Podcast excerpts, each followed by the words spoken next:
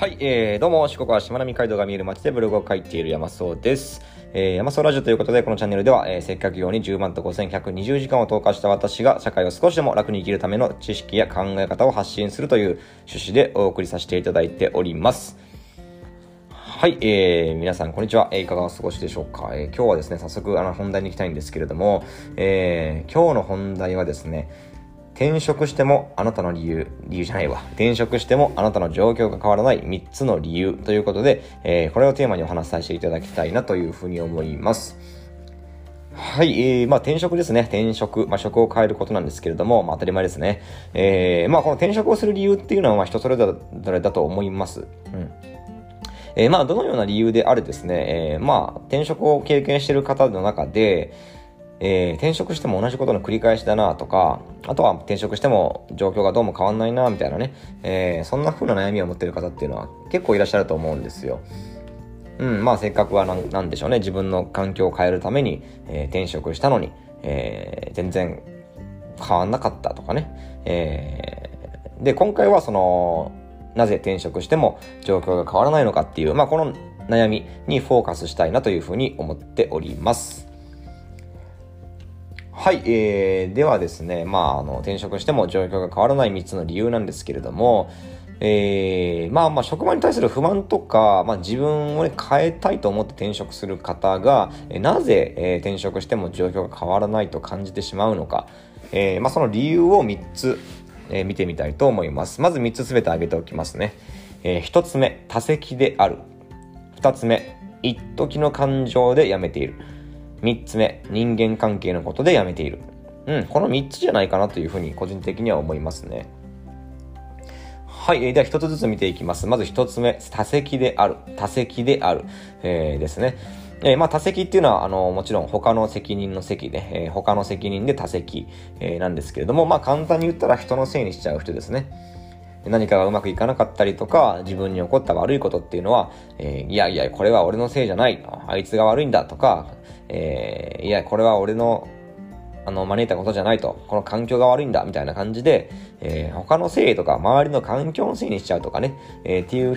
ことです、多席っていうのは。えー、で、今回私が、あの、状況が変わんない3つの理由の中で一番、あのー、やばいんじゃないかと思ってるのがこの理由です。多席であること。えー、まあ、これが一番の理由なんじゃないかなというふうに、えー、個人的には思ってます。えー、まあ、例えばね、例を挙げると、えー、成長できなくて悩んでいる人がいますと。で、自責、ね、すべての責任は自分にあるというふうに考えられる人は、なんで成長できないのかっていうのを考えて、えー、その問題点、原因を解決しようとしますよね。えー、こういう人はま伸びるんですけれども、しかしながらですね、この考え方が多席の人っていうのは、自分が成長できないのを周りの人のせいとか、えー、環境のせいにしちゃいますので、うん。まあ、例えばね、えー、私が成長できないのはあの悪い上司やこの環境のせいだ。よっしゃ、転職してやろうみたいな、えー、こんな風な思考回路になるんですよ。えー、で、まあ、こういった考え方の人っていうのは、成長するために自分が何を、何かしてるか、えー、自分が何かしてるかと言われると、全然何もしてません。うん。えー、自分の成長しないのは人のせいにする割には、えー、自分が成長するためのことは何かしてるのって言われたら、別に何もしてないみたいな感じですよね。でですよ。で、これが転職したら変わんのかっていう話なんですけど、絶対変わんないですよね。転職先でも結局は周りのせいにして、人のせいにして、環境のせいにして、えー、多分また転職繰り返すことになると思います。うん。まあ、そもそもね、自分が成長できないのを人のせいにして、えー、本当のその原因、成長できない原因となるところを解決しようと、見ようとしてないわけですから、えー、そんなもん解決できるわけがないですよね。まあ、あの、結果として転職してもまた同じことを繰り返すだけであるということ。まあ、これが多席であるの、ということですね。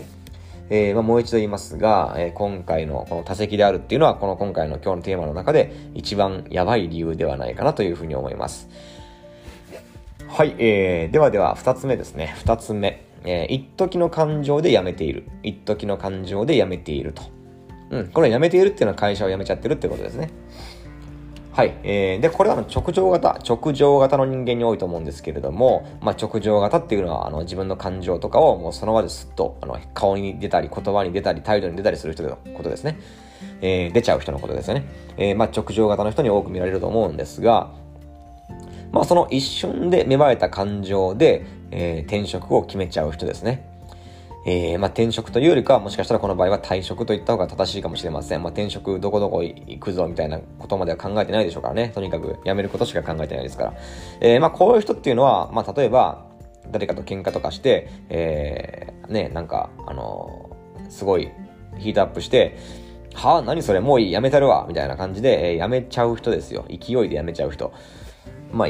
言わずもがなだと思うんですが、転職したからといってね、この性格がね、治るわけじゃないので、えー、まあもちろん、転職しても多分同じことの繰り返しだと思います。はい。えー、転職して性格が治るんだったら誰でもやってるって話ですからね。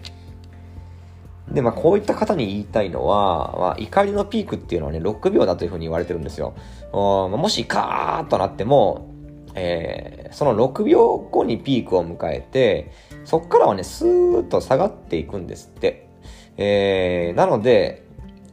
ちょっとね、あの、瞬間的にこう、ギャーとなっちゃう人、まあ、瞬間湯沸かし器というふうに言われますけれども、おまあ、そういった方はね、6秒我慢してみるっていうのをちょっと実践してみてほしいなと思います。えー、もしかしたら、6秒我慢してみると、スーッと落ち着いていくかもしれません。はい。というわけで2つ目ですね。えー、転職しても状況が変わらない理由の2つ目は、一時の感情に任せちゃってるっていうことでございました。はい。えー、では、ラスト3つ目ですね。ラスト3つ目。えー、3個目は、人間関係のことで悩んで辞めているです。人間関係のことで悩んで辞めている。えー、まあこれは結構世間でもかなり知れたことだと思うんですけれども、会社を辞める理由の99%は人間関係なんですよね。うん、まあ、これはね、多分皆さん周知のことだと思うんですが、まあ、例えば上司とうまくいかないであったりとか、えー、他のスタッフになんかどうやら避けられてるな、居心地悪いな、とか、あとは信頼してた同僚に嘘をつかれて、いやもう誰も信じられないよ、みたいなね、そんな状況になっちゃったりとか、うん、っていうことだと思うんですけれども、まあね、人間関係の問題っていうのは確かにね、めちゃくちゃ厄介だし、めちゃくちゃめんどくさいんですよ。でもですね、ここでちょっと考えてみていただきたいのが、えー、世の中にはね、あの70億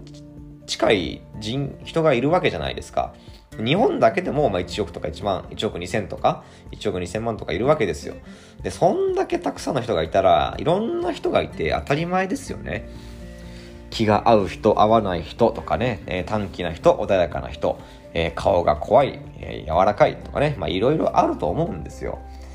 で、えー、まあいわゆる自分にとってのね、あなたにとってのいい人と悪い人、ね、一括りにしちゃいますけども、ね、気が合う人、いい人、気が合わない人、悪い人、みたいな感じでね、一括りにしちゃいますが、えー、あなたにとってのいい人と悪い人っていうのは必ずいます。どこに行ってもです。もしかしたらね、あなたにとってのいい人っていうのは私にとっての悪い人かもしれない。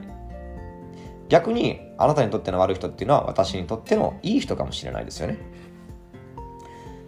まあ、とにかく、えっ、ー、と、まあ、ここでちょっと言いたいのは、えー、人間関係で会社辞めちゃう人っていうのは、今いる環境、今いる会社の中でしかものを考えれてないんじゃないかなっていうふうにちょっと思ったりするんです。ね、99%の人に申し訳ないんですけどね、ちょっと。えー、まさにね、この胃の中の蛙状態ですよ。で、まあ、ブログの中ではこの状況を、あの空気中の窒素濃度に例えてるんですけど、えー、ちょっと伝わるかどうかわかんないですが、えー、まあ、こんな感じですよね。なんだこの会社、空気中の窒素濃度めちゃくちゃ濃いな。なんか80%もあんの？だから息しづれえのかよ。やめてやる。転職してやるよ。みたいな感じです。で、実際に転職してみると、え、この会社も80%あんじゃん。え、そもそも地球全体がそうなんかい？みたいなね。えー、まあ、こういう風に他の会社に移ってみて気づいちゃう。みたいなね、えー、ことですよ。まあこれが人間関係でもやっぱりあるんですよね。えー、その状況が今の会社のものだけだと思ってると、結局は実はね、他の会社でもそうだったみたいな。えー、まあ、詰まるところ、自分にとっての悪い人っていうのはどこに行ってもいるんですよね。えー、逆にいい人もどこに行ってもいます。えまあ、よってですね、この人間関係問題の回、えー、人間関係問題の、えっ、と、答えですね。えー、が、転職っていうのはもう明らかな間違いだということです。えー、まあ人間関係の悩みが辛いっていうのはもちろんもちろんよくわかるんですけれども、転職っていうのは答えとしては間違ってると、えー、いうことですね。で、少し話はそれるんですが、えー、人間関係の悩みっていうのは結構ね、些細なことが原因だったりします。あとは、あの、ただの勘違いとかね、えー、っていうこともあります。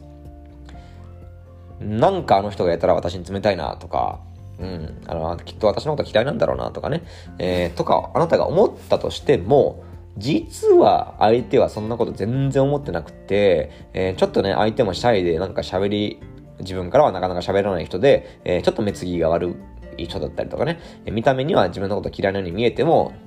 実は全然そんなことなかったよとか、えー、喋ってみたらすごく気が合う人だったよみたいなことはよくあると思うんですよ。あとは、ま上司。えー、ね、あの上司やったら私に厳しいなとか、きっと私のこと嫌いなんだ、見放してるんだとかってね、えー、思うかもしれませんが、えー、実はその上司は誰より誰よりもあなたのことを思っていて、え、成長してほしいというふうに願ってくれてたりするわけですよ。厳しいのはね、そのためだったと。えー、まあ、結構あの人間関係の悩みなんて原因をたどればね、本当にしょうもない、えことであったりとか、ただのね、勘違いであったりとかっていうことがほとんどです。うん。まあ、なのでね、人間関係の悩みを解決する答えっていうのは、転職なんかじゃなくて、相手を知ることなんですよね。相手を知ること。まあ、これをすることによって、そのほとんどは解決するんじゃないかなというふうに思ってます。私はね。えー、でですね、あの、この心配事っていうのを解消する、えー、本。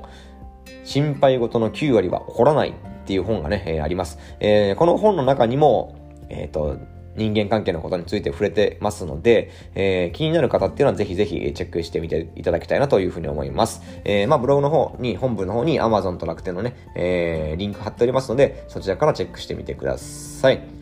というわけでですね、今日のテーマは、えー、転職してもあなたの状況が変わらない3つの理由ということでお話しさせていただきました。えー、1つ目が実多責であるということ。えー、2つ目が一時の感情にでやめているということ。えー、3つ目が人間関係のことで悩んでやめているということ。まあこの3つでございました。えー、まあ転職っていうのはね、自分の会社の身を置くフィールドを変えるってことです。えー、で、もしやりたいことがね、その先の、転職先の会社に明確にそこにあるんだっていうのであれば、それは絶対に転職した方がいいと思います。えー、もちろん応援しますしね、えー、頑張ってくださいというふうにね、言いたいと思います。えー、しかしですね、えー、いや、ちょっとこの会社では成長できないんです、自分とか、あとついカッとなって辞めるって言っちゃったんですとか、あとは人間関係が辛いんですとかね、えー、こういった理由で転職を考えているのであれば、ちょっと待ってくださいと。もしかしたらその理由で転職をしても、また同じことの繰り返しになりませんかと。えー、なのでですね、えー、ちょっとその、そうやって思っちゃってる原因っていうのを、今一度、根っこの部分を見ていただけたらというふうに思います。えー、そうすればね、そこを解決すれば、今いる職場でも十分に楽しくやっていける可能性っていうのはまだまだ残されてると思うので、えー、ぜひぜひね、そこを考えてみていただければというふうに思います。はい、えー、それでは、え、今回は以上になります。そんじゃあまたね。